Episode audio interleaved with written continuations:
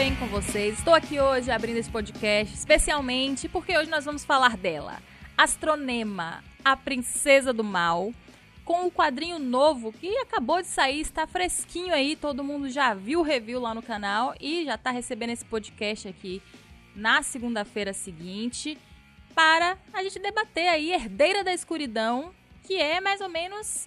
Mais ou menos não, é cem por cento de como Astronema virou Astronema, como Carone Kay virou Astronema. Estou aqui com meus colegas de bancada, cada um na sua, né? Seria lindo um dia todo mundo estar na mesma bancada, é verdade. Mas por enquanto nós estamos cada um na sua, Rafa, Lucas e Fred. Sim, viemos aí falar desse, desse quadrinho que despertou coisas em mim, eu, eu fiquei, sem querer adiantar, mas já me adiantando, eu...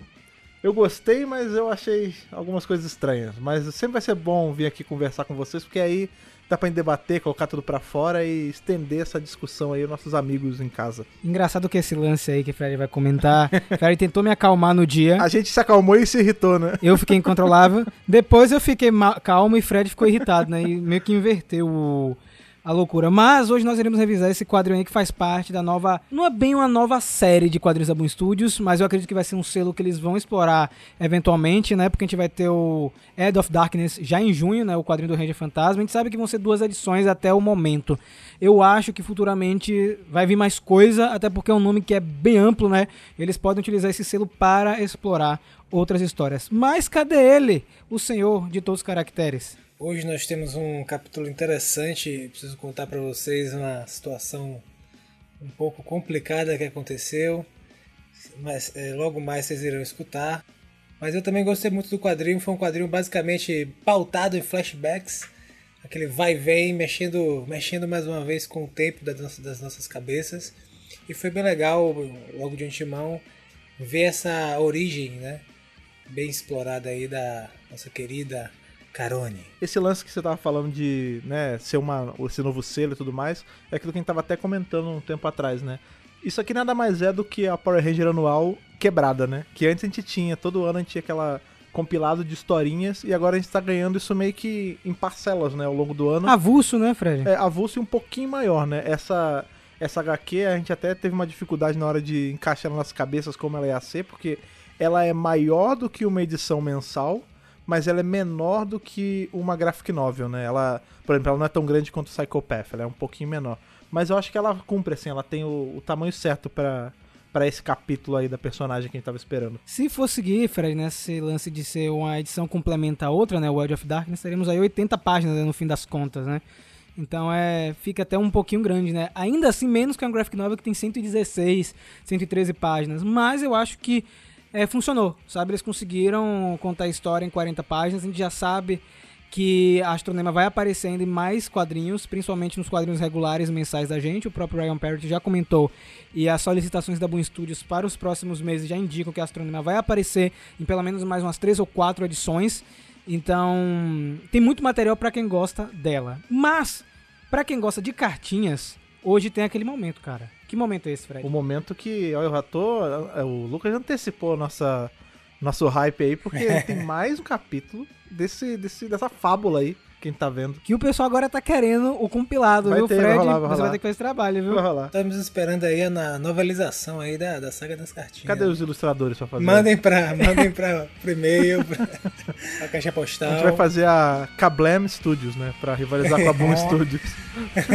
Meu Deus, então vamos ler as cartinhas. Catapau Studios. Catapau Studios. Vamos lá. Stop, oh yes, wait a minute, mister Postman.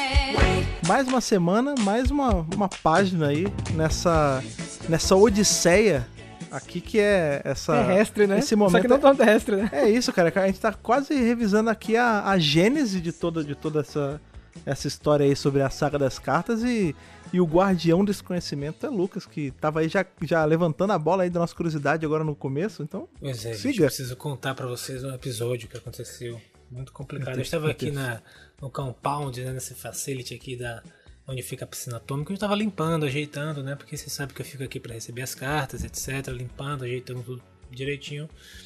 E aí eu estava aqui numa noite. Eu decidi ficar até mais tarde para poder ajeitar. Fazendo um serão, né? Fazendo Exato, serão. Ajeitar tudo, deixar tudo direitinho para nossa, para nossa nosso mergulho nessas cartas, e de repente eu, eu senti que tinha um, uma sensação estranha e, e meu corpo estava brilhando, como se fosse um pó brilhando no meu corpo, e eu comecei a ficar imóvel. Então, e aí eu percebi que esse, esse pólen parecia muito com aquele pólen que via nas cartas, então eu comecei a ficar imóvel, é, fiquei imóvel por algumas horas, mas eu ainda conseguia pensar por mim mesmo, assim. E aí depois de um tempo eu comecei a fazer movimentos involuntários. E aí a, onde estavam guardados aqueles, aqueles dentes de, de planta carnívora, eles quebraram o... Eles estavam num, num recipiente de vidro blindado, mas eles conseguiram que, quebrar aquilo ali e vieram e grudaram aqui no meu pescoço, na parte de trás. Ih, rapaz, o processo tá começando. É, daqui, a partir daquele momento eu, eu comecei a, a perder a, a um pouco da consciência. Eu ainda conseguia... Eu virei basicamente um passageiro dentro do meu corpo. Então, e aí eu fui sem conseguir me controlar até a porta e abri, passei os códigos todos e abri a porta da nossa piscina atômica. E quem apareceu foi Darkonda. Olha aí. Caraca, eu ia falar isso. São os dentes que tem nele, que ele tem vários dentes, né? Na... Pois é. Caraca, e ele, e ele, Caraca, e ele eu falou, jurava que ia falar. Finalmente eu vou conseguir fazer meu plano de destruir vocês e capturar todas as cartas. Então nesse momento ele foi entrando e foi pedindo minha ajuda para poder... É, ele estava sozinho por algum, por algum motivo, e ele foi pedindo, pedindo que eu colocasse todas as cartas em sacos, que ele ia teletransportar junto. Ele também, nesse, enquanto eu fazia isso, ele ia quebrando aqui algumas coisas do centro de comando. Mas quando ele foi fazendo isso, eu fui, eu consegui pensar, né, nos meus amigos, nos nossos ouvintes e em todas as pessoas que precisavam do centro de comando. Então eu consegui juntar toda a energia e houve uma explosão de energia. Eu consegui me livrar desses, dessas, desses dentes de planta carnívora. E, consequentemente, a energia também pulverizou todo o pólen que estava no meu corpo me controlando, e por dentro também, né, das, das vias respiratórias. Cara, é isso. É. E aí eu consegui, é, com, com essa energia, ir para cima dele e, e dar um, um, um soco nele. E, infelizmente, todas as cartas já estavam na, nos sacos, mas enquanto ele ia fazer o movimento para se teletransportar, eu consegui segurar duas cartas da última sacola e puxar. E hoje nós Caraca. só temos duas cartas para, infelizmente, para leitura de e-mails. Rapaz, eu juro que eu ia falar da Darkonda na hora, porque, não sei, velho, tipo, vem na minha mente, sem zoeira. Sem é, zoeira porque a gente, tá, a gente tá sincronizado aqui, entendeu? Uma equipe boa é assim, se comunica sem palavras, cara. Então, Lucas, pra gente meio que dar uma relaxada agora, né? Me manda uma carta dessas aí, cara. Toma aqui as cartas, duas cartas. Aí você lê uma e depois lê a outra. Beleza. Essa aqui vem só escrito, gente, agradecimento. Olá, comandantes do Squad do Poder. Me chamo Paulo Otávio, tenho vinte e sete anos e falo de Angra dos Reis, Rio de Janeiro. Olha, Olha aí. aí. Região, região de praia, região bonita. Muito bom. Como notaram que não coloquei nenhum podcast no assunto, porque minha mensagem não é para falar sobre teorias ou sobre a franquia em si. É mesmo um agradecimento. Um agradecimento por tudo que vocês fazem. Vocês imaginam o quanto me faz bem e me faz fugir um pouco desse momento difícil que estamos vivendo, dos problemas do dia a dia e dos estresses também. Estamos passando por um momento tão difícil com essa pandemia e também os problemas do cotidiano que nós todos temos. Mas para estar com vocês, assistindo os vídeos do canal e ouvindo o podcast, é um momento que eu me sinto totalmente fora desse mundo conturbado em que estamos agora. Quando vejo e escuto vocês é como se eu estivesse me transferindo para o universo de Power Rangers, o que eu adoro, e me sinto tão leve e relaxado. Viajar ouvindo a teoria de vocês e imaginando tudo na minha cabeça é uma sensação de muito prazer. Então gostaria de agradecer a cada um de vocês de todo o meu coração mesmo. Obrigado por, fazer, por vocês fazerem com que eu tenha momentos tão bons e relaxantes e poder fugir um pouco dos problemas. Agradeço a cada um de vocês e desejo para todos muita boa sorte nos projetos futuros. Que todos tenham muito sucesso na trajetória que forem seguir. Fiquem com Deus. Esse foi o Paulo Otávio. Oh, cara, que maneiro. Valeu, Paulo. Muito bom, ótimo. Oh. Estamos aqui pra isso, cara. Sempre bom ouvir palavras agradáveis. Pô, obrigado. E, assim, é até difícil, né, Fred, de responder essas coisas. É, é não sei. Mas... A gente vai agradecer o agradecimento. É, é, é um, eu acho que é isso, né, cara? A gente faz pra isso. Pra é um poder... reconhecimento, é. né, cara? Um reconhecimento é sempre bom. É, a gente tá aqui pra ajudar vocês a seguir a semana aí. Já a gente sabe que Não é fácil sempre, mas às vezes é isso, é só sentar e papear com amigos. Nós estamos aqui pra, pra ser seus amigos. Acho que é isso que faz o Centro de Comando tá... ser tão legal assim, né, Fred? Porque é um projeto de amigos para outras pessoas que nós consideramos amigos também. É verdade. Então, muito obrigado, viu, Paulo, de verdade. Eu vou pegar aqui a cartinha do Oséias Guimarães. Vamos lá. Referente ao Centro de Comando oitenta e cinco, Power Rangers Dino Fury já é sucesso. E ele começa discando cinco cinco cinco zero um sete dois. Pegaram aí a... Olha aí, já, já faz ligação com o Hotline. Quê? A Hotline, né? É. Olá, galera, tudo bem com vocês? Meu nome é Ozzy, tipo Ozzy Osbourne. Tenho Sim, vinte e oito né? anos e falo de São Paulo. É, inclusive, Ozzy Osbourne eu gosto bastante, né? Sim. Lucas também. Fred Sim, também gosta. Gosto bastante de Black Sabbath. Veio por meio desta, botou entre aspas, enaltecer essa temporada que já considero demais. Ele botou uns tópicozinhos. Gosto muito de Rangers de outro planeta e estou adorando o Zeito. Ansioso para mais interações dele com costumes da Terra. Vocês acham que o Ranger Dourado ou Dourada também poderá ser alienígena? O que é que você acha, Lucas? Ah, seria bom. Eu gostaria muito que fosse um alienígena bem estrambólico, bem esquisitão. Eu gosto de ver essas coisas. Acostumado também com Star Trek, a gente vê isso bastante. Eu, inclusive, outro dia vi uma foto... É... do pessoal no set, tipo, almoçando, tá ligado? É muito bom. É... Aí, bom tipo, todo mundo de alienígena, o pessoal comendo normalmente com, com uma, uma lata de Coca-Cola, assim, e muito engraçado. Normal, né? Eu gosto de ver. É, eu gosto de ver quando pega... Backstage, séries, né? Inclusive, que a gente... É, séries, inclusive, que a gente não consegue nem imaginar. A gente sempre imagina um pouco humanoide, mas tipo aqueles seres de energia, um negócio assim. Uhum. Pô. Mass Effect também tem, né? É. Enfim, outras fancrias. Agora, será, Fred, que a mensagem que o Zeito mandou no espaço, o Ranger Dourado de outro planeta pegou a mensagem? Será? É, a teoria nossa é que essa mensagem vai, vai acabar caindo no colo do Mickey em algum momento, né? Mas, eu, assim, se eu pudesse escolher, eu escolheria já pra ir pra essa linha de aliens estrombólicos, isso parar em Ectar, né? Pra esse novo Ranger ser de Ectar, ter aquela cabeçona esquisita. Eu, eu, eu gosto muito desse visual de alien antigo que a galera uhum. ali dos Alien Rangers tem, cara. O outro tópico que ele apresenta em Dino Fury é: somos todos Amélia sim. Fã de ficção científica, coisas sobrenaturais e empolgadíssimo com o universo de Power Rangers. E também prevejo um futuro romance a caminho com Ollie, que na verdade não é tão chato, apenas lógico demais. Izzy e Ravi já chegaram de voadora no bucho dos haters, literalmente. literalmente. Adorei essa dupla. Interessante como pela primeira vez foi justificado o uniforme sensaio de uma Ranger e foi tão simples e carregado de significado. A equipe já é bem unida, todos com características bem interessantes e com um companheirismo já bem nítido. Solon e Mucus também são maravilhosas. Alô, Hasbro. Estampa a carinha da Mucus na próxima coleção de slime. Chupa, Ivan Uzi. Olha aí. Nossa, calma aí, olha aí. Mas não, não, não. Opa. É, é a Melequenta? É a Melequenta, é. A rainha. Como é que a gente ia falar do Catarrita? A Catarrita. Cata... Catarrita. Catarrenta. Mucus, eu gosto de Mucus. P S, vocês repararam que personagens secundários como a mãe de Ollie, a prima da Izzy e o avô da Millie apareceram todos os anos peças de roupas amarelas? Teoriza, Ana. Botou uma risada. Cara, não tinha... Não, não teorizando, teorizando. Enfim, estou amando essa temporada, tanto nos aspectos de roteiro, quanto é, todo o visual de figurino, cenário e a cena de morfagem. Torcendo para que faça ainda mais sucesso. Assim como torço para o sucesso estratosférico do Centro de Comando, Megapower, Mega Hero, continue esse trabalho maravilhoso. Um beijo, um cheiro e que o poder os proteja. Muito obrigado. Aí, um cheiro pra você também, meu querido. Botou tudo junto aí, Centro de Comando, Mega Power, Mega Hero, tudo misturado. É o Megaverso. Megaverso. É isso, né, gente? Acho que, infelizmente, não tem mais carta, né? Porque o Darkonda levou tudo. Levou, mas não levou, não levou nossa vontade de revisar aí Herdeira oh, da Escuridão. Rapaz, você tá bom de gancho, viu? Rapaz. Então, vamos lá para mais uma revisada, viu? Vamos lá. Bora. Vamos.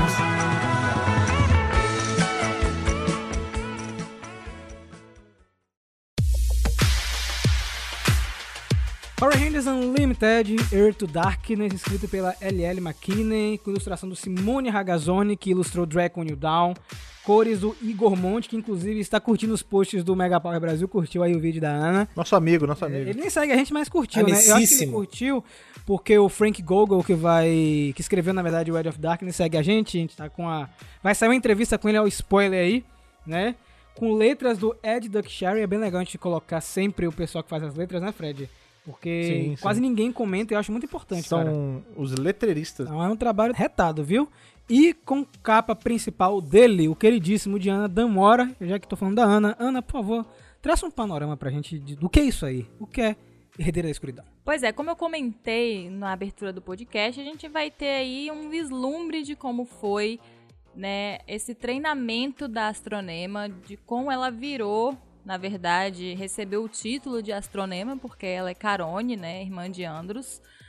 E, assim, eu tinha pelo menos uma coisa na minha cabeça, né, eu não sei se estava na cabeça de todo mundo, eu assumi que estava na cabeça de todo mundo, que era que ela tinha treinado sozinha, né, ela tinha sido aquela pupila solitária, né, o mestre e seu discípulo, e tinha sido aquilo. Só que este quadrinho veio para quebrar com essa, essa teoria aí, porque era uma teoria, a gente não sabia, não tinha nenhuma informação sobre, onde, na verdade, Carone, ela treina com mais três crianças, pelo menos nesse momento. Eu tenho a sensação de que outras crianças passaram por esses treinamentos e... É, aquilo é uma turma só, é, né? E não deu certo, entendeu? E ela já foi aí a última turma, porque a sensação que eu tenho é que o Espectro Negro estava procurando realmente, né, alguém para substituí-lo. Então, ele foi fazendo tipo um coliseu, ele jogando as crianças e vendo qual delas ia vencer. O clube da luta de crianças no espaço. Isso. Né? É, essa percepção que você tinha de que a Carone tinha sido treinada sozinha e tal, acho que é meio que senso comum, assim, porque tanto a série T V quanto o que a gente já tinha visto até então, meio que deixava isso subentendido, né? Na série de T V, a gente não tem, né? A gente não sabe nada disso aí, e é sempre o... o Ecliptor falando como ele criou ela como filha, não sei o que, pra ser a princesa da escuridão e tudo mais. E o que a gente tem em quadrinho, por exemplo, quando a gente vê ali a ascensão do Psycho Ranger Verde, é, é uma coisa muito mais, muito mais mística, assim, no sentido de... Até meio medieval, dele ir num planeta todo em ruínas, e aí tem um ser de lava lá, não sei o que, do que aqui que é uma instituição, né? Você vê que parece um super villain high, sabe? São... Tem um, os cartos separados, as crianças namoram entre si, e elas são criadas como irmãos, e cada uma tem um professor, ou enfim, ou professores, né? Isso aí não ficou tão claro. Mas até então a noção que a gente tinha é que a, a Carone era sim uma criança meio apartada, meio que até roubada, porque a gente vai descobrir depois na série que, enfim, ela foi roubada mesmo, para ser treinada. Mas aqui não, como você falou, a gente tem essa, esse novo panorama de, do treinamento dela que... Sendo muito sincero, não é o tipo de coisa que eu gosto mais. Esse, esse climinha, assim, no dia que a gente leu, eu até comentei, né? Tem é, muito clima esse, essa nova She-Ra, né? Que tinha, tem essa facility do mal, e todos eles treinam, tipo... Eu acho que não funciona pra tudo, eu não tava esperando ver aqui, mas é bem executado, eu não posso dizer que tá mal feito. É, bem, é legal ver, não era só o que eu tava esperando. Dá pano aí pra várias coisas, tipo, quantas gerações de vilões não tiveram antes dela? Depois a gente sabe que não, né? Porque o Espectro Negro foi em não tão paz assim. Mas a gente não sabe quantas pessoas vieram antes ou aí durante a Astronema, né? É legal você citar o Psycho Verde, porque tem uma diferença muito grande do Psycho Verde para Astronema, né? O Psycho Verde, antes de ser um Psycho Verde, o Track, ele já era um Ranger treinado em Zybra, então ele já tinha várias habilidades. Essas crianças não têm, então o Espectro Negro precisava de alguém bem treinado, por isso que rola esse treinamento, principalmente com a Carone, né? O Psycho Verde já veio pronto, cara. Ele utilizou o Track para se conectar com a rede de morfagem. É bom lembrar que o Track, ele só teve um propósito para o Espectro Negro, ele aprender a manipular a rede de morfagem. Só que ele perde o Psycho Verde. A gente vê nessa saga aqui agora de hoje, né, na, na Heir to Darkness, que ele tá sempre buscando a arma perfeita, né, que vai ser aí o arauto da maldade dele e tudo mais. A real é que isso era pra ser o Track, só que o Track falha, né. A gente vê, enfim, a gente, a gente conhece a ascensão e queda do, do Psycho Ranger Verde, né. E eu acho que talvez, se a gente for juntar é, uma H Q com a outra... Isso até justifica o porquê do Espectro Negro fazer essa facility em algum momento, né? Essa, essa unidade de treino, porque ele já tinha pego alguém que já tinha um treinamento prévio, tinha ali nutrido ele com as trevas e com a maldade e tudo mais, acessando esse lado sombrio da rede de morfagem, né? Mexendo com ela. E ele viu como isso não deu certo. Então, eu acho que ele tinha... Dali pra frente ele falou, não, beleza, eu prefiro pegar uma galera mais crua e treinar como eu quiser... para poder não ter esse problema. E também o detalhe é o seguinte, não sei se vocês é, já assistiram um filme chamado aquele Beasts of No Nation, que tem na Netflix, onde, onde tem, é, reflete um pouco isso, o pessoal pega crianças bem novinhas para poder passar por um processo de desumanização, de treinamento, do, daquela, daquela, aquele ser jovem, ainda em, em desenvolvimento, ele, ele ficar totalmente submetido à lógica De, do, de quem tá querendo dominar, no caso, né? Ser moldado, né, Lucas? Desde, desde o início. Isso, esse filme é legal porque ele... Enfim, isso acontece, né? Beasts of, Beasts of No Nation é baseado em, em histórias reais. e, e mostra de maneira bem crua, assim, um negócio bem aterrorizante. E aí eu, eu acho que nessa agá quê tem um pouco dessa vibe, né? Tem um pouco dessa vibe de mostrar como é o processo, como, sabe, tipo uma lavagem cerebral, sabe? Uma pegada meio laranja mecânica, é, até, né? É, e tipo, de você transformar crianças, uma coisa tão cruel, né? Crianças que estão ali naquela situação e deixá-las completamente bestializadas, entende? E aí eu achei bem, bem forte eles abordarem isso no quadrinho. E tem essa, a gente tem que dar parabéns aos caras, porque é inacreditável, né? Os caras conseguiram... É, recentemente teve um, um episódio de Dino Fury sobre aquela questão da vitória valer tudo, que a Ranger Verde toma essa lição, e na verdade que a vitória não é tudo, que é importante também ajudar os outros, esse episódio bem bacana.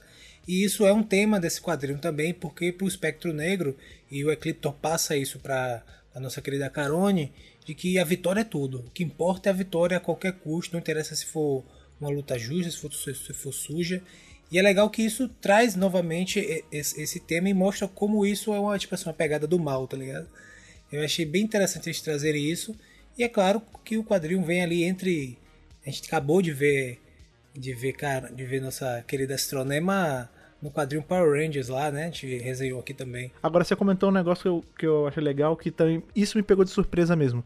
Como essa... esse quadrinho, talvez até pela brincadeira ali de... É um quadrinho com muito vai e volta, né? Tem muito flashback, hora tá no presente, hora tá no passado. Como ela subverte a ideia de sequência e, e prequel pra gente. Porque uhum.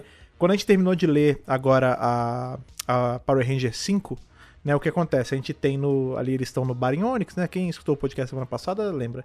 É, eles estão no bar ali em Onix, né, enfim, se disfarçando de vilões, e ao fim da treta a Astronema aparece e eles acabam presos ali pela S P D. Quando acaba essa agá quê, a gente até comenta no podcast, sempre que eu editei há pouco tempo, tá fresco ainda, a gente comenta que a gente vai ver a continuação dessa história em Herdeira da Escuridão. E na verdade não. Herdeira da Escuridão é antes dessa história. Ela acaba indo pros eventos da agá quê mensal. Isso eu achei muito legal, porque eles já sabiam as datas que isso ia ser lançado, e aí eles deixaram certinho pra ser lançado depois, mesmo sendo uma história antes, sabe? E imediatamente antes. Eu achei bem legal isso. Pois é, gente. E na nossa primeira cena do quadrinho, a gente já tem uma chacina, assim, um negócio básico no dia a dia, né? De uma criança treinada para matar. É, a gente vê a nossa Carone simplesmente matando quase todos os membros da equipe Prisma. É, que ela é né? sinistra, né, cara? Que a gente viu, né, lá em Super é. Mega Force. É, ela meio que assim, deu uma furadinha no vermelho, graças a Deus. Uma a gente furadinha. Precisou... uma furadinha de leve. E a gente não precisou ver o estado que ficaram a amarela e o azul, né? Eles nos pouparam dessa cena. E ela, eu acho bem, achei bem interessante esse quadrinho, porque hoje a gente não vê tanta história mais assim, uma história que você acompanha mais pelo pensamento e sensação do personagem principal, né? Ela mais, às vezes, pensa do que se comunica exatamente falando com as outras pessoas. Então, ela tá ali, na verdade, ela tá satisfeita, né? Porque tá cumprindo a missão, mas, ao mesmo tempo, ela, ela sabe que não matou todos eles. E, como o Lucas bem salientou ali na fala dele, o que importa é a vitória. Não interessa, entendeu? Se ela, a missão foi um sucesso ou não. Se ela não venceu todos os inimigos, ela falhou. Então a gente tem um momento ali que a Rosa é, e o Verde tentam fazer um plano para poder atacar ela e dá errado. Ela acaba matando a Rosa e o Verde escapa. Isso deixou um ganchão aí pra uma parada desse cara voltar maligno, né? Tipo, buscando vingança. Eu fiquei nessa, pensando nisso porque a gente tinha visto já, né, que o, o Track, né, que tinha sido o primeiro Psycho Ranger, cronologicamente falando, ele era o que tinha sobrado de uma equipe que todo mundo tinha morrido. E aqui, como a gente tem uma pessoa sobrando, eu fiquei pensando se não podia ser também um, um outro Psycho Ranger. Mas o que mas sobra é o Verde, né? Então, que não. O Track foi que matou, né? Ah, não, mas aí detalhes, né? Pequenos detalhes, Detalhe né? É, agora, eu achei... Eu, eu fico só nessa... Fazendo uma leve piada aqui, esses... Os Prismas, eles aparecem só em um leve flash. Eles aparecem só pra eles aparecem só pra morrer. E eu fico pensando se eles não vão usar as equipes nunca antes vistas no Blitz New Powers só pra ser bucha de canhão, porque eu fico muito querendo ver mais histórias, tanto com o Prism quanto com o pessoal de Super Sonic, e a gente ainda não teve. É, eu acho que isso é uma coisa que eles podem aproveitar depois que eles estabelecerem que eles existem, uhum. né? Porque Super Mega Force não conseguiu fazer isso. Super Mega Force largou uns nomes lá, umas novas formas, e não explicou nada. Então ficou todo mundo assim, como assim? Que equipes são essas? As equipes nunca antes visto nada, é. Como assim? E aí, eu, o que a Boom tá fazendo, que né, o master plan deles aí, tanto que eles pediram pra... Exigiram, na verdade, pra autora que tivesse uma cena com Carone matando os Prism, porque faz parte de uma estratégia deles, né, essas equipes. Então, eu acho que a estratégia é justamente é, trazê-las pra uma existência, né? Porque até então, sim, a gente não sabia absolutamente nada delas. Então, mas assim, a minha opinião sobre a fuga do Ranger Verde, eu não acho que ele vai voltar maligno, mas eu acho que a gente vai ter uma interação dele com os Ômega, em algum uhum. momento. Mas aí, entendeu? Você acha que ele, vai, que ele vai manter o poder dele de Ranger Prisma, ou ele vai, tipo, virar um cara normal, tipo, civil? Talvez ele vire o Ranger Fantasma, cara. Hum. É, isso, isso seria maneiro. Até porque, e isso aí já é... Eu tô super...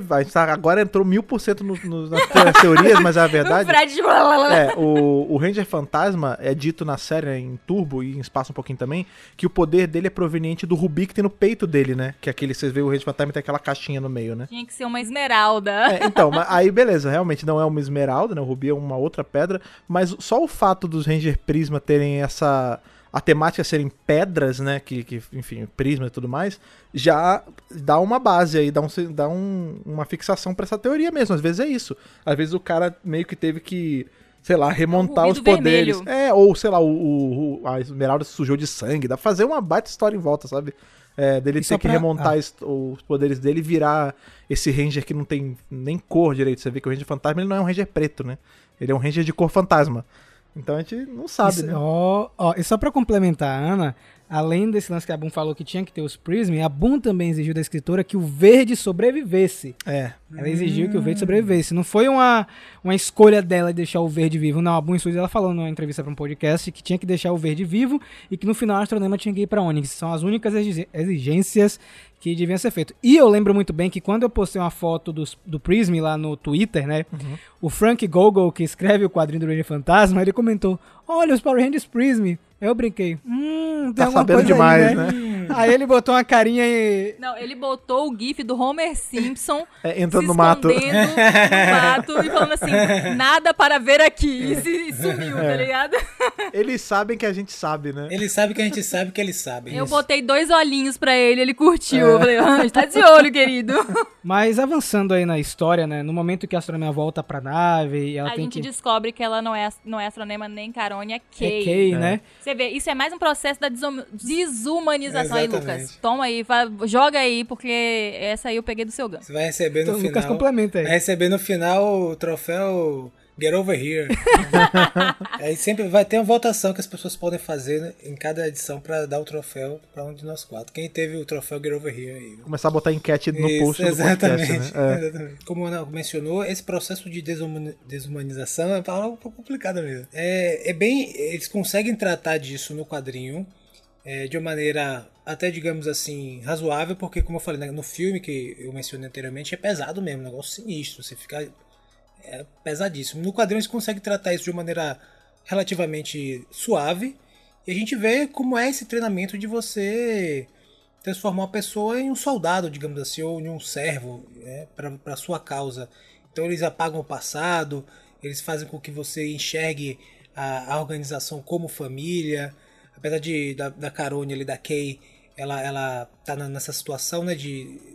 É, tipo assim, ah, eu, eu acho que vocês estão me contando só mentiras, ele faz uma estratégia, mas a ideia também de você tirar o nome das pessoas e colocar números com letras para elas perderem toda essa questão da identidade de quem, era, quem elas eram antes, e você conseguir forjar em cima daquele indivíduo uma nova identidade.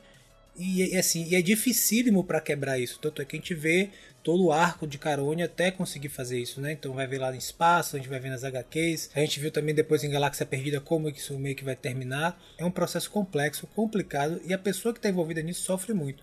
Agora, eu achei assim também que o Ecliptor, não sei se, parece que ele, ele, ele tem um afeto ali naquela situação, né, com ela, parece que ele criou um, um, um laço diferenciado naquela relação. E talvez a gente veja esse, esse desenvolvimento também na próxima Power Rangers número seis, né? Vamos ver. É, o lance do Ecliptor é isso, né? Ele sempre, em espaço a gente vê, ele criou ela e ele tem sentimento por ela. E isso não surgiu do nada, né? A verdade é que o Ecliptor não é mal. Ele trabalhou pro lado do mal há muito tempo, mas ele essencialmente não era ruim, né? Então você vê que ele, ele mesmo quebra a regra do, do espectro negro de desumanizar, de tirar os laços com a infância, com a vida prévia, né? Ele dá o locketzinho pra ela, né? O, o pingente. Então é. ele é... Isso é só a gente vendo mais do personagem que a gente já conhecia. Isso eu achei bem legal. Aliás, todos os diálogos deles dois no quadrinho eu achei bem legal mesmo. É, falando desse, desse lance, né, que o Lucas falou que conseguiu fazer isso de uma forma sutil, tem um outro, uma outra obra que faz isso muito sutilmente, que às vezes as pessoas não percebem, que é A Viagem de Chihiro. Hum. Quando ela chega pra trabalhar lá na casa de banho, a primeira coisa que a feiticeira faz é roubar o nome dela, né, e deixa ela com um outro nome. No final ela nem lembra mais o nome dela. É, o filme é todo baseado nisso, tá ligado? Na, no roubo da identidade da pessoa pra ser um servo, exatamente. Então, aí fica a dica, gente. Se você quiser ver uma coisa não tão pesada com o mesmo tema, Viagem de Chihiro, tá aí. É, as obras japonesas têm esse negócio, percebam, sempre esse negócio com o nome. Sempre volta essa parada do, do nome da pessoa, da pessoa, qual é o seu nome? E a pessoa Sim. tem aquele apego com o nome. É, sempre tem, nas obras japonesas, sempre tem essa, esse cuidado.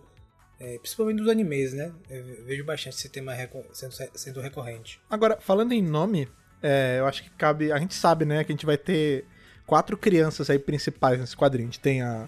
Enfim, a Kay, que é a Carone. A Dee, que é a Divatox. Enfim. É isso que, cara, é isso que eu ia perguntar. A Dee é a Divatox mesmo, né? É, a Dee é, é, infelizmente, a Divatox. Inclusive, eu olhei o número dela de série e descobri que é o dia da estreia do filme de Power Rangers Turbo. Isso, isso muito bom. Isso aí, prêmio esses pesquisa cara, de ouro pra você, porque eu fiquei parabéns, tentando quebrar né? o número e não pensei nesse, mas é muito bom, muito bom. É, enfim, a gente tem a Kay, que é a Carone, a Dee, que é a Divatox, o Mal, que a gente vai ver que é o Malagor, e a gente tem o outro menino, que é com X o nome. É, que é um personagem novo, segundo a autora. Tem uma leve teoria, porque agora já, Ai, já que tá nessa maluquice de, ah, porque a, a gente não sabe se a Divatox é porque ela é tão nova, se ela vai viajar no tempo, se vão envelhecer, se vão rejuvenescer ela, enfim, não é esse o ponto. E se o X for... Eu só consigo pensar em uma pessoa, Mestre Zandred, porque é com X também, e o visual dele é muito parecido com o do Espectro Negro. Tipo um diabão vermelho e preto, com umas veias, uns riscos. O, um dos Nylocks. É, porque a gente não sabe até onde estende os poderes do Espectro Negro, né? Se ele... Essas as teorias que a gente vai falar mais pra frente sobre o, a localização no tempo e no espaço aí da... da Divatox pode ser, às vezes se aplica a ele também, né? Agora, não sei se você percebeu, Fred, vocês também, é o easter egg que o Simone Ragazzoni colocou no, no X, né? Ele usa a mesma arma que o Andros do Universo do Sem Moeda usa, né? Ele colocou ah, como um easter egg né? aquele, aquele machado furadeira, né? Inclusive, o, o menino, ele parece muito com o Andros, é, de certa forma. Mas foi só inspiração, eles falaram que foi só uma... Uma leve inspiração, mas vamos ver se é o Zandred, né? Ela falou que é um personagem novo, né? Mas quem sabe o que vai acontecer outra pessoa pegar esse personagem e transformar é, em outra, seguir por outra, por outra linha, né? Nada, gente. Já que tem ligação com Power Ranger, é o Izzy, que era humano e foi transformado em robô depois. Isso ia ser maneiro. Foi colocada no robô. Mas não faz sentido porque o Izzy tá lá. Mas esse do Izzy é, é mais complicado porque os dois estão coexistindo no mesmo período de tempo, né? Mas e viagem no tempo? E se o Espectro Negro jogou no passado? É igual a Divatox. Agora, eu, antes que eu esqueça, eu queria destacar um, um lance que me deixou muito animado com o quadrinho e com o universo que eles estão construindo uhum. nos quadrinhos. É a ambientação, sabe? Sim, Os lugares sim, é. que eles visitam. Cara, aqueles momentos que Carone vai com o Ecliptor pra uma cidade, eu lembrei de Star Wars no primeiro momento. E isso é, me faz ter uma vontade imensa de ter séries e animações de Power Rangers só se passando em, planetas, em outros planetas, né? sabe? É. Tem outra cena também que lembra de Star Wars, viu? Qual outra cena, Lucas? Diga aí, Lucas. A cena que ela entra lá pro... na escuridão ah, do Espectro Negro. Ah, sim. É. Aquilo, aquilo é Luke em Dagobah, né? Porque essa cena no Power Rangers é mil vezes mais bem feita, mil vezes mais bem feita do que a do... Olha! The Last Jedi. Eu nem lembrei dessa, desse troço aí, eu lembrei só do Luke em Dagobah. É. Não, porque no caso é, são duas mulheres e tal, entendeu? Sim, sim. E também o ambiente onde estão treinando, né? Eu acho que tudo ficou muito bem caracterizado.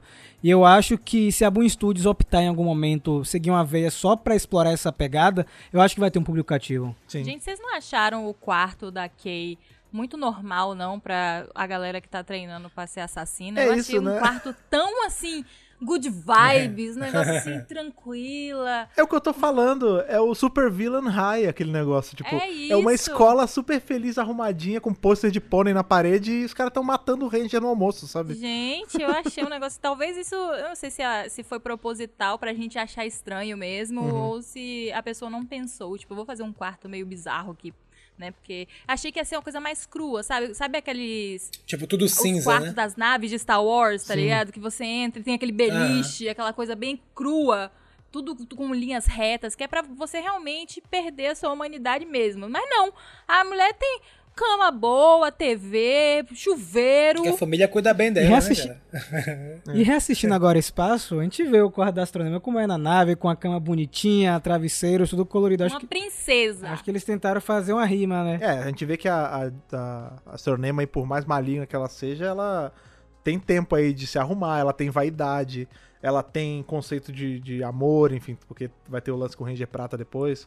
Tipo, ela não é completamente desumanizada. É, é porque ela não é um Minion, né, cara? Tipo, ela é um alto escalão, né? E aí entra uma teoria. E assim, eu, eu pensei nisso, mas eu não tinha considerado uma teoria, mas pode ser. Pode ser que ela sempre tivesse sido a escolha do Espectro Negro desde que ele colocou os olhos nela. E aí todos os outros tenham sido colocados pra testar ela. E não testar... não testar cada um individualmente. Tipo, uh-huh. sempre tudo uma foi prova ela. Pra ela. Uh-huh. Fica parecendo um pouco isso mesmo. A gente não viu o quarto dos outros, entendeu? Pode ser que os outros durmam todos num quarto só com beliche e ela seja a única princesa que tem um quarto só pra ela. Até pra poder gerar essa antipatia deles por ela automaticamente, né? Exatamente. Então, assim, pode ser que ela sempre tenha sido, né, é uma princesa nos olhos ali do Espectro Negro e tal, que também...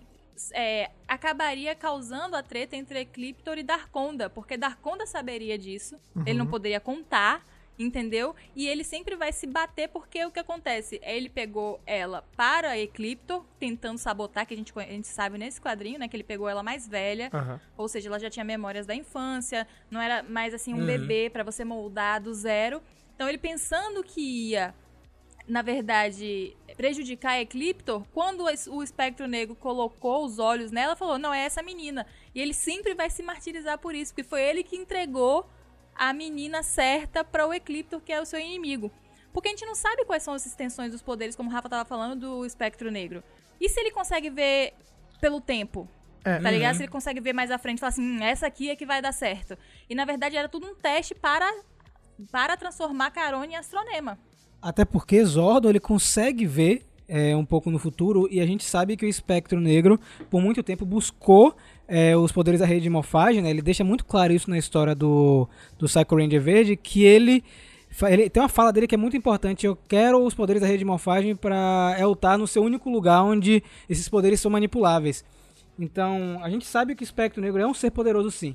Né? Então, se ele, de alguma forma, usa seus poderes para ver um pouquinho... assim, no futuro, não seria nenhuma novidade na franquia, né? Porque outros vilões já fizeram isso. Ou pelo menos ele vê um vislumbre, né? Algo assim... É uma profecia, é, algo assim, assim é. Sabe? Mas ele não tem completamente a visão completa, assim, sei lá. Esse lance que a gente tava falando aí sobre, né, ter... poder existir essa culpa dentro do Ecliptor, né? Dele... Enfim, dele ter participado desse processo e, de novo, a gente vê que o Ecliptor não é um cara mal de verdade, né? Eu, isso me levanta muito... a dúvida de como era o passado do Ecliptor, porque essa H Q ela meio que faz isso. Ela é apresentada como uma história de origem para Astronema, que não é uma origem bem no primeiro ponto, né? A gente vê que ela já no meio de um treinamento já havia de fato de se tornar Astronema e tem os flashbacks e tal. Mas a H Q me serviu para levantar minha vontade de ver a origem do Ecliptor. Tipo, por que que dentro dele, o que que difere tanto ele do Darkonda, por exemplo, que é mil por cento maldade, se os dois trabalhavam pro mesmo cara que era mil por cento maldade? Por que que ele ainda, por que ele tem essa nobreza dentro dele, sabe? Ia ser legal a gente ver antes, como era o Ecliptor antes disso tudo, antes de Espectro Negro, antes de Darkonda, antes de tudo. Eu acho interessante também, Fred, principalmente porque, como você falou, ele, é, ele ganha muito destaque na edição, uhum. né? No momento que ele é questionado pelo Espectro Negro, se ele conseguiu completar o... aquele plano com o Astronema, né, aquela situação, e de fato não aconteceu, né, então eu acho que aos poucos eles também estão construindo esse lance do Ecliptor, e eu acho que a própria edição Power Rangers cinco prova que eles estão interessado, interessados em fazer isso, né, porque ele foi o destaque do, das últimas páginas. E se você prestar atenção no texto, né, onde, quando ele tá sendo chamado a atenção, tá tomando um pito ali do Espectro Negro, por causa do Darkonda, mais uma vez, fofoqueiro, que foi lá contar, correndo. Velho curviteira do rolê. Bateu o fio, né? Ele fala assim, Darkonda me informou que a sua aprendiz continua sendo um desapontamento. Ela não pode demonstrar fraqueza, entendeu? Nessa sua instrução. Aí ele fala assim, é, eu preciso da minha arma, Ecliptor. E assim, por que que... Tipo assim, a gente não vê ele falando isso pro Darkonda, tá ligado? Em uhum. momento nenhum. Ele fala só pro Ecliptor, tipo, olha, eu quero a minha arma. E ele fala, você vai ter. Eu vou te dar a sua arma. Que é Carone. Então eu acho que essa, essa coisa não é muito louca. Não é uma teoria muito louca, não. Uma, uma teoria próxima à realidade.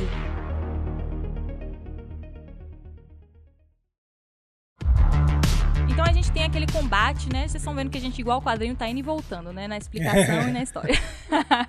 É, ela sai do combate derrotada pela Dee, né? Porque ela não estava focada, ela ainda tem essa fraqueza da família. E a Dee, ela consegue identificar muito bem, né? A fraqueza do inimigo. E usa isso moralmente, né? Contra a pessoa. Então a, a Kay vai para a sala de treinamento. E nessa sala de treinamento, ela tá lá batendo nos bonecos de massa, que na verdade são Rangers, né? De Marimorfin, que tem uns tri... um... É. um negocinho no peito igualzinho. E ali o Ecliptor chega pra falar com ela.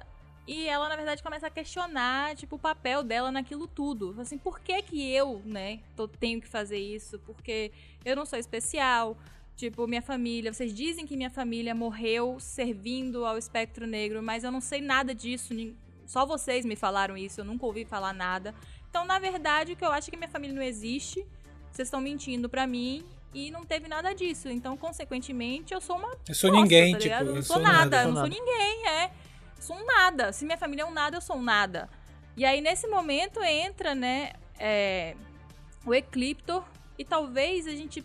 Se a gente estiver mais ou menos pelo caminho certo, talvez tenha um motivo do Ecliptor ser o mentor dela. Justamente por... ele não ser um Darkonda da uhum. vida, sabe?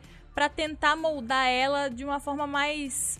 Não quero falar lógica, mas... Assim, ele ser guiado pela intuição. Coisa que o Darkonda não tem. Ele é guiado pela maldade, ah, né? Pelas é, trevas. Pra ter o, o mínimo de, de senso moral, né? Porque tem isso também, né? Não é porque o cara é, é mal, né? Um vilão, que ele tem que ser quase que só instinto. Que nem o Darkonda, que é, é matar, matar, matar. Fazer o mal, fazer o mal. Tipo, eu acho que... Um vilão, é, ele é melhor ou pior, enfim, depende da sua perspectiva, é, quando ele sabe discernir como usar as pessoas. Por exemplo, vamos partir Isso. do pressuposto aí que o... Beleza, o Ecliptor, ele é mau. Ele só é um mau com um pouco mais de liberdade. A gente vai ver em Power Ranger cinco que ele vai pedir ajuda pros Rangers. Ele poderia simplesmente matar os caras, mas por que ele tá indo pedir ajuda? Porque provavelmente ele precisa de alguma coisa deles. Por quê? Porque ele tem esse, essa chave moral do... Ah, não, beleza, eu sou ruim, mas eu sei quando... eu até onde eu posso ir pra, pra ganho próprio, entendeu? Às vezes é pra isso, né? Pra ele fazer uma, uma vilã mais lapidada do que um Darkonda faria. É. Exatamente. Ela não é só uma máquina de matar, isso. né? Ela é estrategista, ela sabe ponderar as coisas. Não, eles estão querendo criar um, uma espécie de general, né? É que nem você também vai em qualquer, em qualquer organização que tem por fim isso, né? Criar um, uma hierarquia... Então o cara, normalmente eles criam soldados, criam sei lá, tenentes, generais, criam...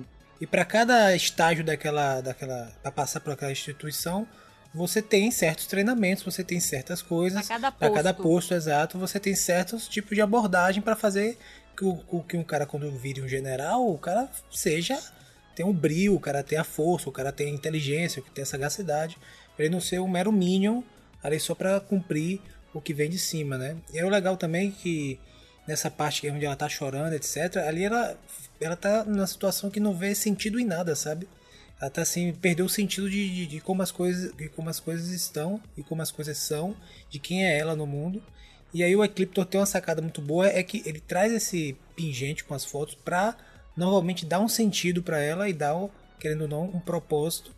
E lembrar também, né, pra fazer a coisa ser mais factível, né? Você tem uma foto, ó, isso aqui, mesmo que... Ele, inclusive a foto podia ser uma foto de mentira, podia ser uma foto de, de outros, tipo, é, outras pessoas, tá ligado? Mas, enfim, sim. foi a foto verdadeira. Então ele deu pra ela e aquilo deu um sentido pra ela, deu um propósito pra ela lutar e se empenhar, que eles não estavam conseguindo ter o êxito antes. Então é legal que isso mostra também, como vocês falaram antes, que o Ecliptor tem uma noção de como utilizar os mecanismos de controle para você poder manipular. Não é manipular, acho que é uma palavra mais interessante, mas a ideia é justamente controlar, né? A ideia é tipo, você pode controlar é, massacrando a pessoa, é, fazendo com que, né, machucando a pessoa, tudo que coage aquela pessoa, mas também você pode controlar através da empatia, do amor, é, da, da caridade, enfim. São mecanismos de controle onde você consegue direcionar o indivíduo para fazer, digamos assim, o que você quer. E ele, bem utilizado ali, nesse momento, ele fez isso com o pingente. O legal também é que nesse, nesse momento da agá quê, quem estava desenhando também conseguiu passar bem as expressões, né? Na parte que Carone está completa, no caso a Kay, né? Tá completamente perdida ali, a, o rosto dela chorando, o olhar, né? O olhar quando ela pega um pingente também tá Perdido, bem representado, né? é. é. O olhar de quando o próprio Ecliptor olha para ela naquele estado ali que ela tá to- totalmente quebrada e ele olha tipo assim, não, peraí que eu vou aqui. É, isso eu acho maneiro, como eles conseguem dar expressão pra um cara que é que a cara é dura, né? Uhum. Que no, no, enfim, na série ele nem tem expressão, né? Aquela cara de bonecão, de, de prop. E eles conseguem realmente no olhar, no, no jeito que a boca abre, eles conseguem fazer de um jeito que você sente... Que ele realmente... Que, pelo menos eu, assim... Tudo bem que eu sou meio tendencioso em relação ao Ecliptor, porque eu gosto muito do personagem. Eu, eu via muito nele essa pegada de, tipo, o pai que é pai sem querer e acaba pegando amor pela menina, enfim. Mas você consegue ver que é uma preocupação genuína ali. Eu acho que quando ele leva o, o pingente e tal, não é parte de um plano maligno de vinte anos de fazer a, a herdeira da escuridão, não. Ele só tava querendo... ajudar ali a menina que tava sofrendo e ele tava vendo ela sofrer, né? É, tanto que ele mente, né? Ele fala assim, ah, esse menino aí é seu irmão, o que é verdade, uhum. mas esse negócio era da sua mãe. Não era, era dela mesmo. É. Cada um tinha um, mas é, é aquilo que o Lucas falou, ele cria aquela sensação de, ah, eu, eu sou realmente alguém, minha família existiu mesmo.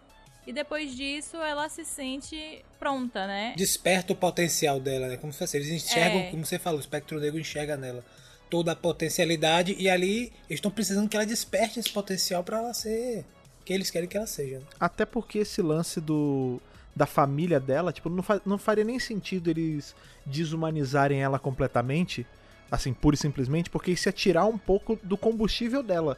Porque qual é o grande combustível da Astronema até ela descobrir a verdade? Ela tem que matar os Rangers, porque os Rangers mataram a isso. família dela. Exato. Então se você desumaniza ela, você tira fa- o conceito de família dela, ela não tem pelo que se vingar, entendeu?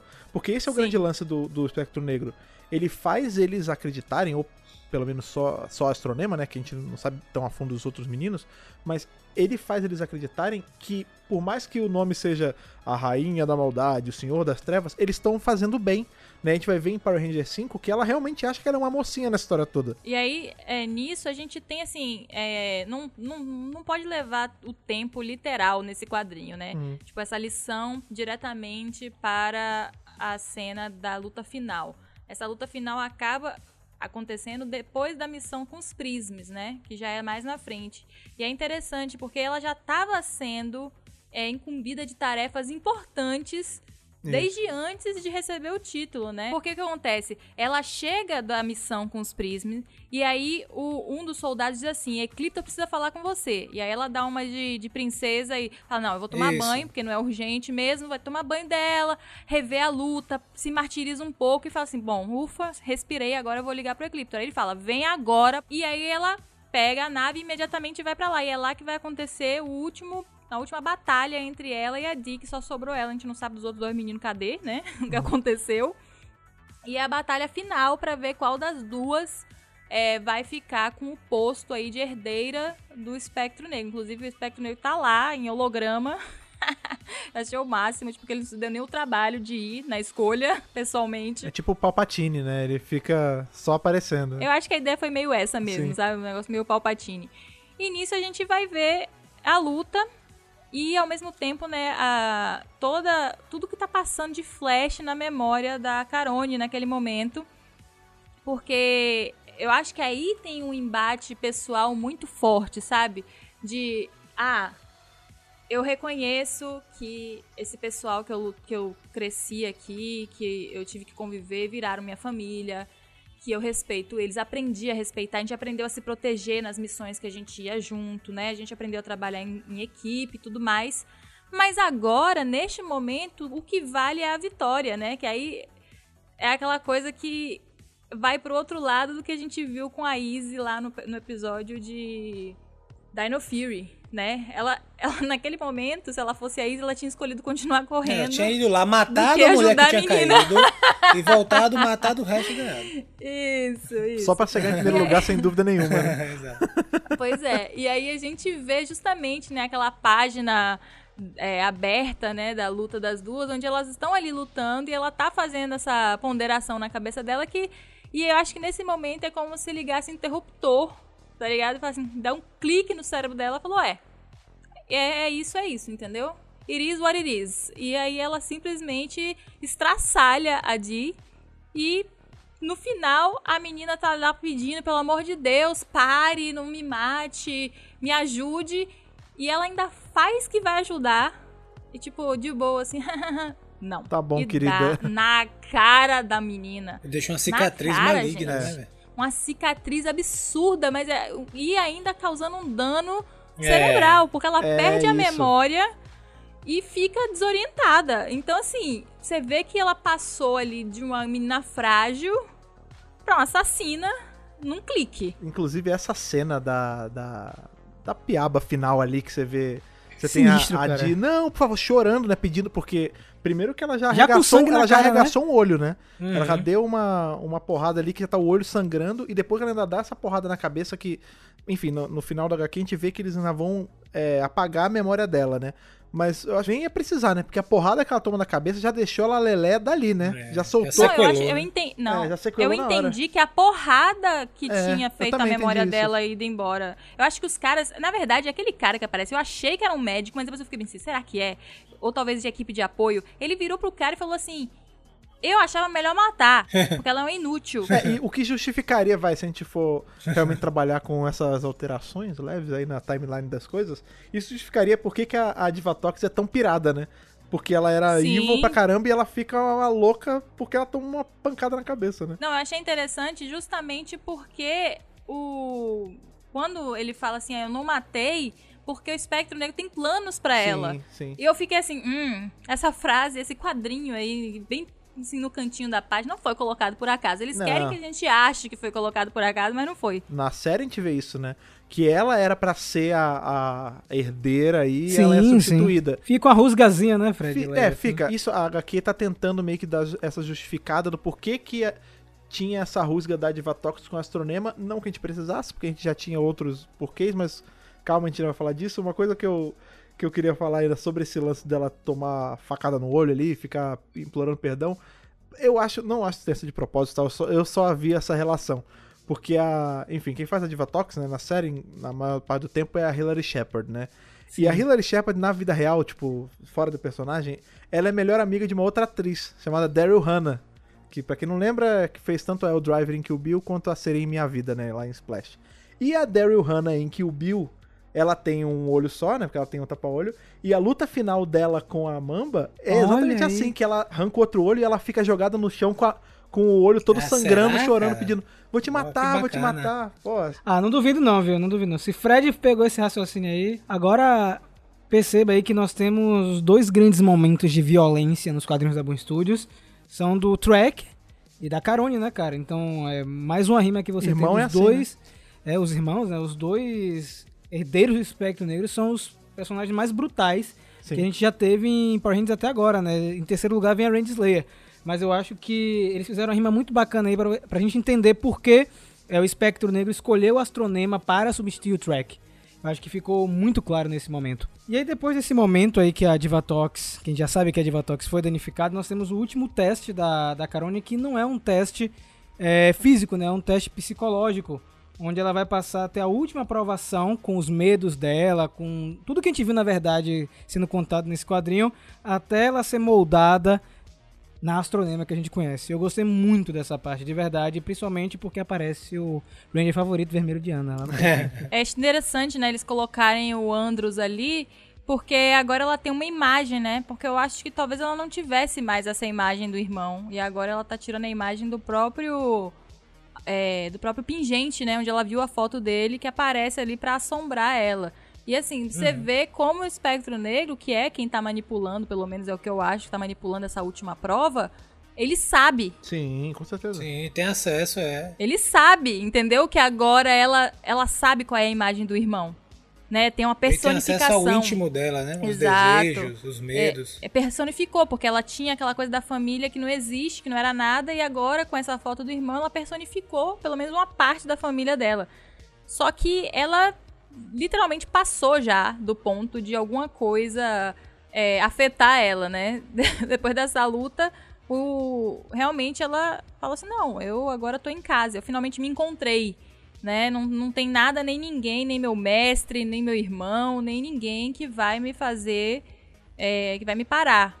Eu já alcancei meu objetivo. Então, nisso, é, ela é abençoada lá com o nome. Ela é batizada, né? É, não, isso, batizada. Isso é simbólico pra caramba, né? Ela, ela voltar pra sentir, para pensar, né? Que teve todo esse trabalho de desumanizar, né? Tirar o nome dela.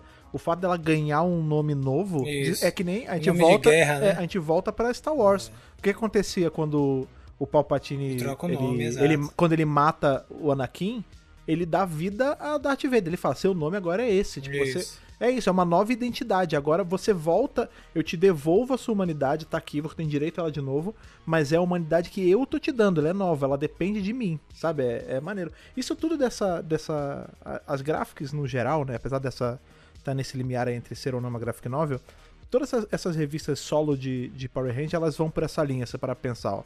Psychopath foi assim, essa é assim, o... Soul of the é, Dragon também. Soul of the Dragon é assim.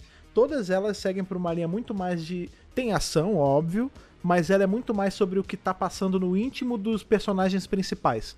E eu acho isso muito legal, porque sempre pega a gente de surpresa, porque a gente fica naquele, meu Deus, vai ser matança, e vai ser briga com, com, com o Prisma, o quadrinho todo, e não, entendeu? Tipo, a gente vê que é muito mais sobre as guerras internas, né, do que as externas. Essa saída dela também desse lugar me lembrou também uma rima com o momento em Galáxia Perdida, onde ela entra na caverna, enfrenta os Sim. medos dela de ser astronema e sai como Carone, cara.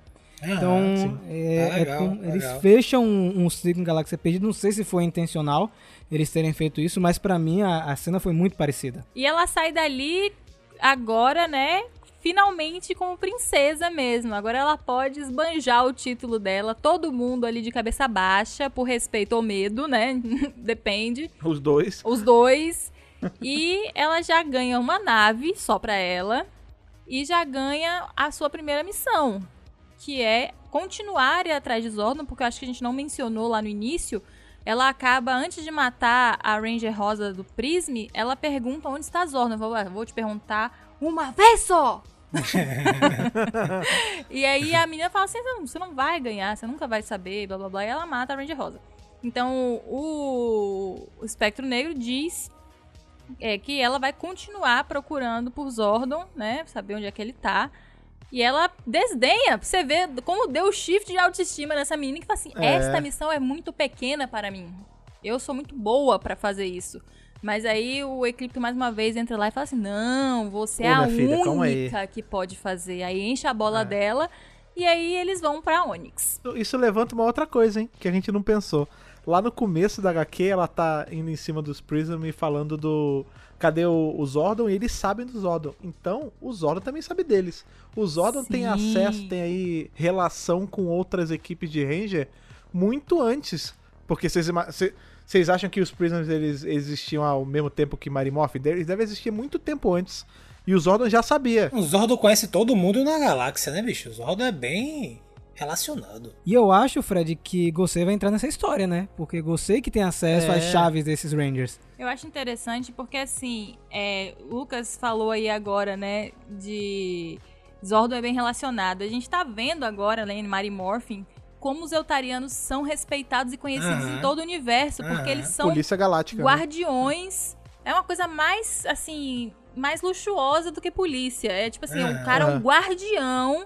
que vai em determinados mundos e justamente nessa, nessa missão de não deixar o Espectro Negro conquistar aqueles mundos. Olha a ligação aí, entendeu? Então, é, dá, faz sentido o Espectro Negro estar atrás, atrás de Zordon, porque Zordon passou um tempão indo em planetas, né? Porque ele vai receber o título, a gente viu, foi a última coisa que a gente viu lá em Eltar, ele recebendo o título, né? ali aquela, passa, aquela rasteira que o amigo dele levou, que nós já estamos pensando em ser Lord Zedd, né? E faz sentido, né, essa rixa entre ele e o Espectro Negro. Então ele tá atrás de Zordon, Zordon já perdeu o corpo, Zordon já está na Terra, já, Zordon já teve quatro equipes, já tá na quarta equipe, né, lá na Terra, protegendo a Terra. Então é muito interessante isso, porque eu acho que eles estão costurando tudo finalmente. E sim, Zordon conhece muita gente, porque ele passou por muito planeta, deve ter ido a planetas que tinham Rangers, por isso que ele deve conhecer. É. E eu ainda acho que eles vão dar um retcon e vão usar a equipe de Dairanger como uma equipe, sim, tipo assim, que ele fez parte ou alguém próximo a ele fez parte, e aquele poder ficou guardado pra ele e ele acabou usando só o do branco, mas tinha uma equipe é, completa. Também acho.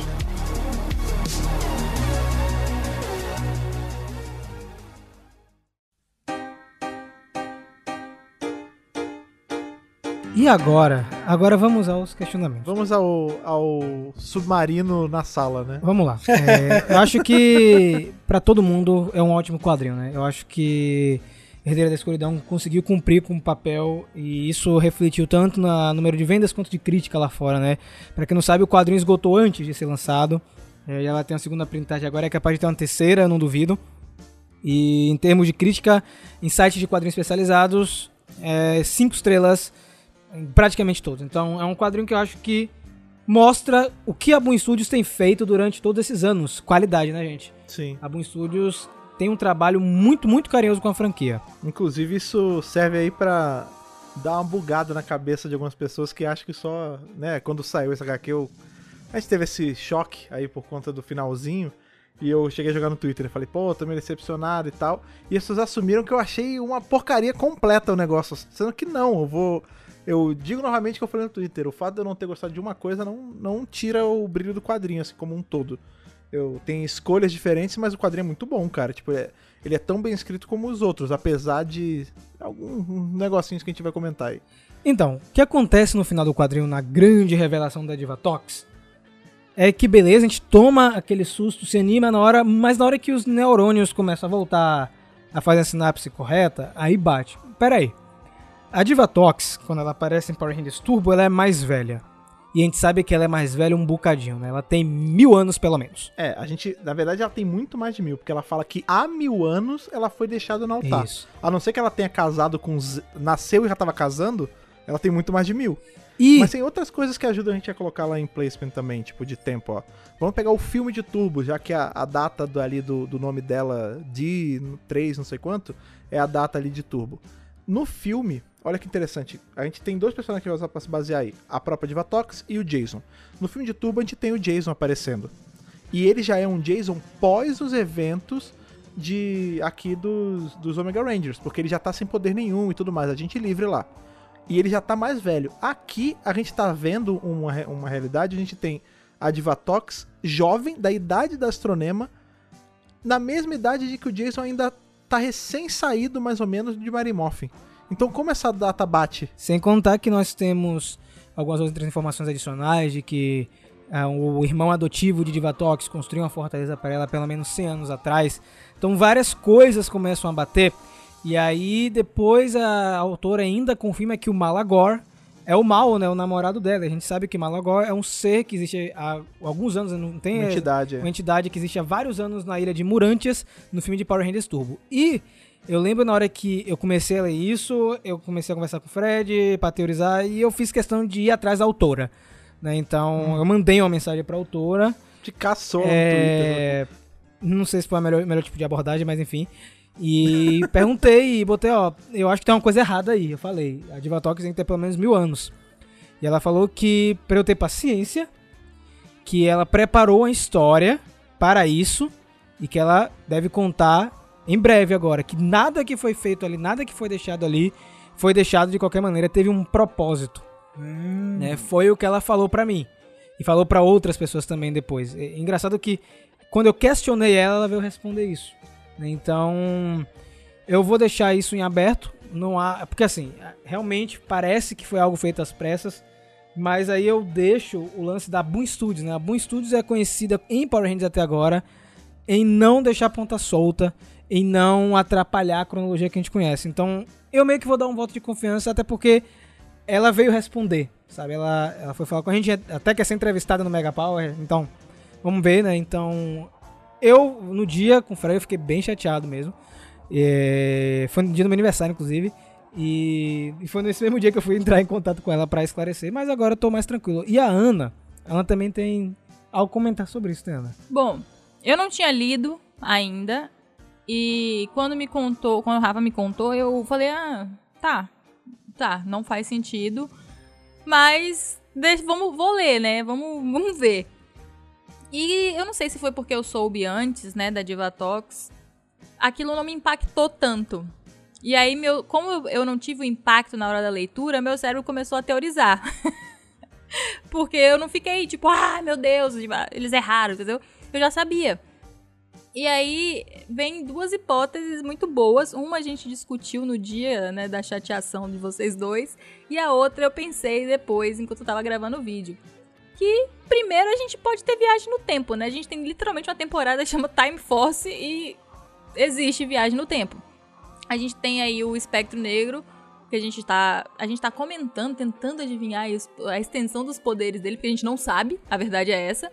Mas a gente, parece que é um cara que consegue dar, pelo menos vislumbra, não sei se ele consegue viajar no tempo, mas ele consegue ter vislumbres, né, do, do espaço-tempo.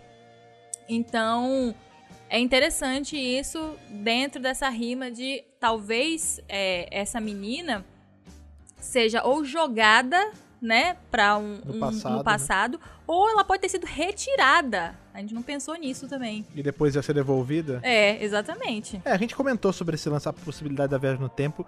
Foi só o que eu comentei no dia, né?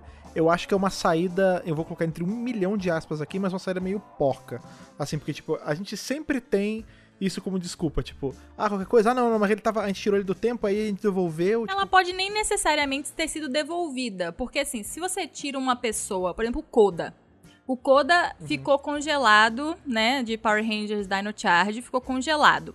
Então, quando eles descongelam o Koda lá no tempo da série de T V, ele tem a idade que tem, mesmo ele sim, tendo ficado sim. congelado. Então, por exemplo, se eles tiraram ela de cinco mil anos atrás... Ela tem cinco uhum. mil anos, apesar de ser uma criança. Claro, claro. Entendeu? Mas ela não teve a experiência de cinco mil anos. Exatamente. Se ela foi, se ela foi tipo, ela entrou em estado de êxtase congelada, enfim, que seja, e acordou cinco mil anos depois, é como se ela tivesse passado uma noite. Pois é, só. Mas assim, não, não tem, eu não tenho essa sensação de que o Espectro Negro vai pegar ela pela mão e falar assim, eu vou te devolver pra sua casa. Talvez ele jogue ela num vórtice e fale assim, ó, se dane aí. Sim, sim, não, mas eu acho que a, se a explicação for viagem no tempo mesmo, eu acredito que vai ser algo assim, tipo, meio que como punição, um castigo, ah, você né? falhou comigo... joga ela no, no olho do furacão, do furacão lá do vórtice do tempo, e onde ela caiu, ela caiu e ela que se vire. Aí, enfim, vai ser adotada lá pela Mamadi, enfim, vai, vai ter as, as explicações lá. Pois é. Cara, eu não sei, eu acho que a viagem temporal é sempre um problema, é uma solução, mas é também um problema, a gente já sabe disso, é. de todas as coisas que nós já assistimos e estamos aqui todos esses anos conversando sobre. Eu acho que tem que esperar agora, realmente, se a autora disse que tem um plano pra isso... Eu acho que esse plano, minimamente, foi né, chancelado por alguém. Isso aí tá passando por revisão, como o Rafa falou. A Boom tá fazendo sem deixar a ponta. Vamos ver. Eu acho que pode ser que seja Divatox. Pode... Tem mil soluções que eles podem ter na cabeça lá que a gente não faz nem ideia de como eles podem fazer. Vamos torcer que seja uma solução eficiente e legal, que mantenha a coesão do universo, que mantenha o personagem, etcétera. Não, e a outra coisa que eu pensei foi transformar a Divatox em criança. Porque a gente já viu isso em Marimorfin, a gente tem toda Sim. uma temporada praticamente, onde nossos Rangers principais são transformados em criança. Então, isso seria mais assim, escorado naquela teoria de que na verdade a Astronema sempre foi a escolhida, né, Carone sempre foi a escolhida desde o começo, e eles pegaram assim, pessoas chaves, ou seres chaves, no caso de Malagor, é, quem...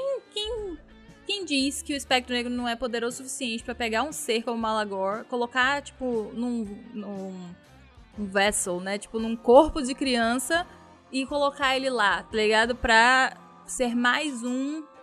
É... Pra ser uma peça do, do plano, né? Pra transformar... Exatamente, uma peça do plano. Malagor pode ser uma parte do Espectro Negro, porque eles são iguais, né? E se ele for, pode tipo, ser. só um, um pedaço sim, dele... Sim, sim, cara. Os olhos e ouvidos, né?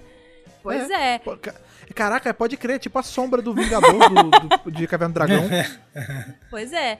E aí o X pode ser que eles revelem mais pra frente na história e que, na verdade, Divatox é realmente uma, uma pessoa que já viveu, né, uma, um ser muito antigo e que, assim, pensaram, assim, ah, vamos pegar uma figura feminina que seja maligna. Aí eles, eles podem até dar uma desculpa dizendo assim, a gente tentou pegar a Rita Repulsa e não conseguiu, sei lá, alguma coisa assim, tá ligado? Tipo, momentaneamente ela tá humanoide, tipo isso. Tentando pegar a Escorpina, mas ela tava sumida, né? Exatamente, ela inclusive pode até ser humanoide, só que na raça dela ela vive muitos anos. Mas assim, eles deslocaram ela da onde ela estava pra ser colocada ali pra transformar Carone em Astronema. Então na verdade eram, todos eles eram peões, né, num, num, num tabuleiro pra que Astronema virasse a rainha, né? Olha aí a analogia do xadrez. É, boa. Como fosse uma encenação, né, pra ver se ela... Ela bancava, né? Potencial. Exato. Bancava a parada, né? Sem contar que tem outras soluções que eles podem dar. É, Cristal Zell aí, a gente sabe que Cristal Zell tá sempre também alinhado com Viagem no Tempo, entre outras coisas, mas é, a gente sabe que a gente vai ter uma continuação desse arco do Unlimited lá em junho e que a Astronema vai aparecer em mais quadrinhos. E eu vou ser bem franco com vocês, todos que estão ouvindo também, eu acho que também isso foi um teaser pra usar a Divatox em quadrinhos. Sabe que a Divatox Olha, eu fico muito feliz não havia isso. sido explorada em nenhuma ocasião. E como eles eles estão mexendo muito nessa parte de Marimorfin, era Zordon, Divatox é uma personagem importantíssima pra essa era, né? Então, junto com Rita Repulsa, Lord Zedd e Astronema.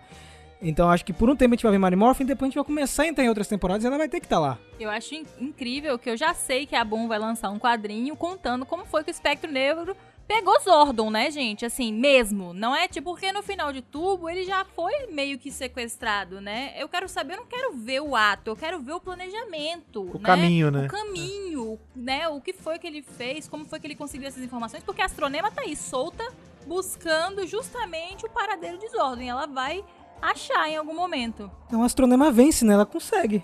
Ela consegue a missão dela de encontrar Zordon. Então... Se foi ela, né? É, a gente não sabe. Eu, eu coloco minhas fichas mais em Divatox, porque... Não, é que eu não gosto de Astronema, eu gosto, mas... Olha a rivalidade de novo aí. Vilã, a única vilã que conseguiu vencer de uma equipe de Power Ranger ali, que a gente viu em tela, foi a Divatox. E Vengex, né? Não, mas aí depois, até aquele ponto não tinha ainda Vengex. E, e Vengex em outra terra. É verdade, ponto. É verdade.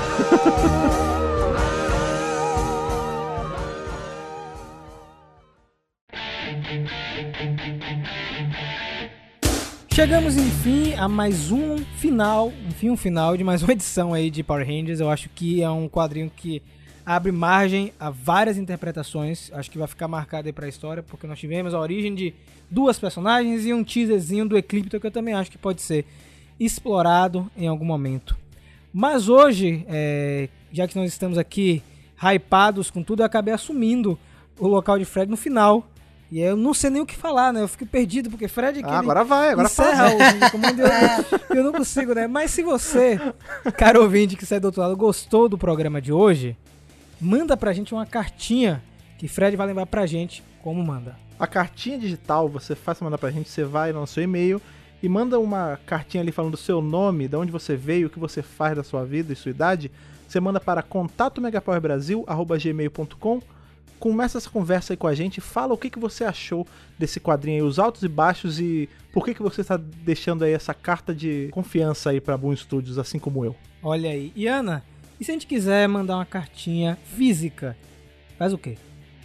Gente, por favor, vá nos Correios e envie pra gente uma, uma cartinha física na nossa caixa postal, que é quarenta quarenta, o número da caixa, C E P quarenta e um, oitocentos e trinta, novecentos e setenta e dois, Salvador, Bahia. Mas se você quiser consumir outros conteúdos de Power Rangers em outras frentes do Megapower Brasil, Lucas vai lembrar aonde encontrar o Megapower. Onde é, Lucas? Você vai primeiramente acessar o site w w w ponto megapower brasil ponto com, que lá é o principal, o lugar principal onde você vai encontrar tudo, podcast, vídeo, notícias, tudo que você pode encontrar sobre Power Rangers você vai encontrar lá, é seu, seu lugar sagrado. Mas você também vai fazer uma outra coisa, você vai seguir nas redes sociais como no Instagram e no Twitter com arroba Megapower Brasil e não se esqueça também de se inscrever no canal do YouTube com o canal Megapower Brasil, nosso cheirosíssimo canal, vídeos semanais lá, vários vídeos semanais para vocês curtirem, para você ver Ana, ver Rafael, ver a gente, às vezes aparece lá o Fred também. Então enfim, você acessa todas essas esses canais de comunicação aqui da nossa rede de morfagem. Um outro lugar que você pode ir também, se você quiser ir depois de trocar toda essa ideia com a gente, seguir e ver todas as notícias, se você quiser ir ajudar a gente a continuar construindo esse nosso submarino da destruição, aqui tal como o Divatox tinha, ou talvez a base estelar igual o de Astronema, você pode dar um pulo lá em apoia.se barra Megapower Brasil, escolher com quanto você vai apoiar e se juntar aí a nossa elite de guerreiros do bem, como é o caso, vocês acharam que eu ia falar do mal, né? Mas não, tudo bem. Como é o caso do Gustavo Almeida Teixeira, do Ayrton Serafim Balabem, do Ramon Tonelli Cavalari, do Stefano Gollum, do Vinícius Guedes, do Rivelito Júnior, do Bruno Henrique Soares Gonçalves, do Rafael Augusto de Paula e do Antonino Botelho Filho. Exatamente, galera. Muito obrigado mais uma vez pela sua audiência. Nos vemos muito em breve e que o poder o proteja.